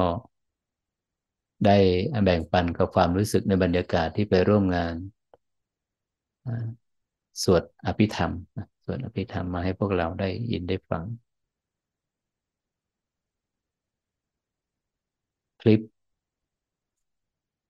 ชื่อคลิปสำหรับวันนี้ก็เหมือนกับที่ส่งภาพของธรรมบรรยายไปให้ญาติธรรมได้ดีนได้ฟังนะก็คือ ทะเลไม่เคยหลับ สมองไม่เคยเงียบจากความคิด มนุษย์ตกอยู่ใต้กับดักของแรงดึงดูดที่เราจะได้เคยได้ยินว่า มนุษย์จิตของมนุษย์ตกอยู่ใต้กับดักของความคิดไม่ใช่นะความคิด ในความคิดนั้นเมื่อใดที่มีแรงดึงดูด แรงดึงดูด ถ้าหากว่าไปเกิดร่วมกับความคิด มันจะเป็นกับดักของจิตทันที แรงดึงนะ แรงดึง มีความคิดบางอย่างที่ไม่ไม่มีที่เกิดขึ้นแล้วเนี่ยไม่ประกอบกับแรงดึงก็มีอยู่นะก็มีอยู่ แต่ความคิดใดที่ประกอบกับแรงดึง แรงดึงดูดนะ ความคิดนั้นจะเป็นกับดัก ดักฉิดไว้ ร้อยลัดฉิดไว้ ผูกมัดฉิดไว้ ทุกครั้งที่มันเกิดขึ้น ร้อยลัดจิตให้ติดอยู่ในเวทนานั้นๆ เวทนาอิงอาศัยอยู่ในอารมณ์ไหน ก็ร้อยลัดไปในอารมณ์นั้น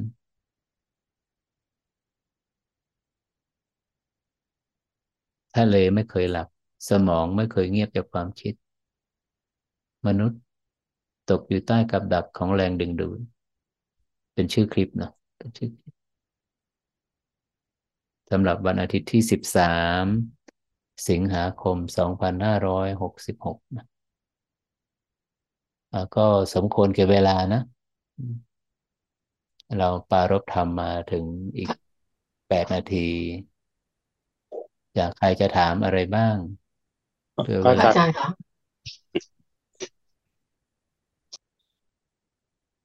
พระอาจารย์ครับ เราจะอนุมานได้ไหมครับว่าไอการที่ดับสุดท้ายเนี่ย ก็คือการที่จิตเนี่ยมันไปเห็นว่าวิญญาณเนี่ย มันมันดับลงไปเอ่อแล้วก็จะรู้ว่า ไอตัวจิตกับวิญญาณเนี่ย มันไม่ใช่ มันเป็นคนละอันกัน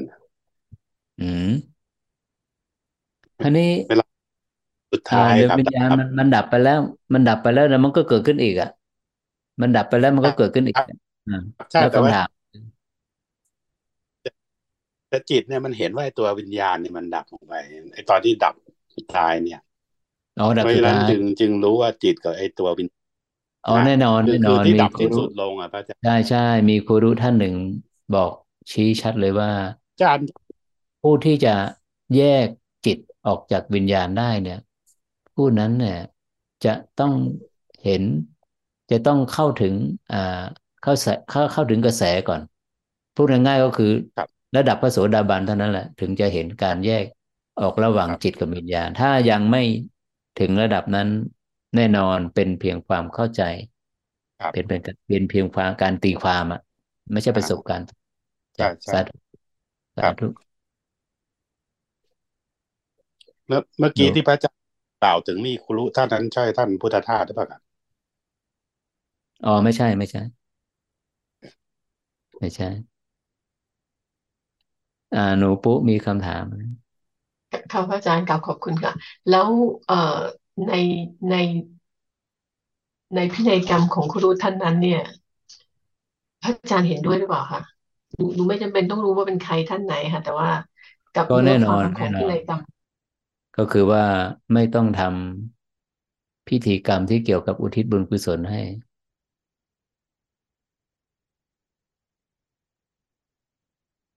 แล้วว่าก็ไม่ต้องสร้างเจดีย์ท่านก็ชี้ไปว่า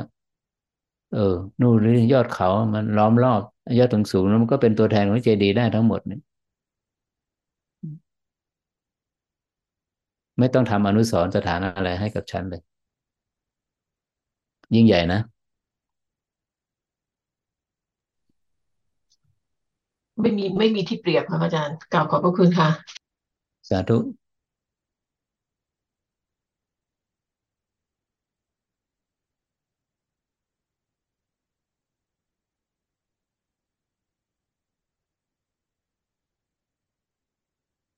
สำหรับการปฏิบัติธรรมกลุ่มในวันอาทิตย์นี่พระอาจารย์ในนามประธานสงฆ์ขออนุโมทนาในกุศลและเจตนาที่พวกเราทุกท่านได้เสียสละ เวลามาร่วมกันอย่างรู้สู่ความจริง ขอให้การอย่างรู้สู่ความจริงที่ประจักษ์แล้วจงตั้งมั่นในกันทสันดาน จงแจ่มแจ้ง จงประจักษ์ชัด มากขึ้นและมากขึ้น เพื่ออที่จะให้จิตของเราเนี่ยเข้าไปรู้ถึงเข้าไปบรรลุถึงสภาวะที่ เป็นการสิ้นสุดลงนะของความเกิดและความดับ ซึ่งเราก็ไม่รู้ว่ามันจะเกิดขึ้นเมื่อไหร่ แต่ภารกิจของเราจะไม่หยุดนะจะไม่หยุด จะสารต่อ จะอย่างเห็น จะอย่างรู้จะประจักษ์แจ้ง ไม่ว่าทุกข์หรือเหตุแห่งทุกข์ที่เกิดขึ้น ขอให้พวกเราได้แจ่มแจ้งในความเกิดและความดับของรูปและนามนี้ และจงได้มีโอกาสประสบพบกับสภาวะการสิ้นสุดลง ของรอบของสันตติแห่งการเกิดและดับ ในปัจจุบันชาตินี้โดยเท่ากันทุกท่านนะสาธุ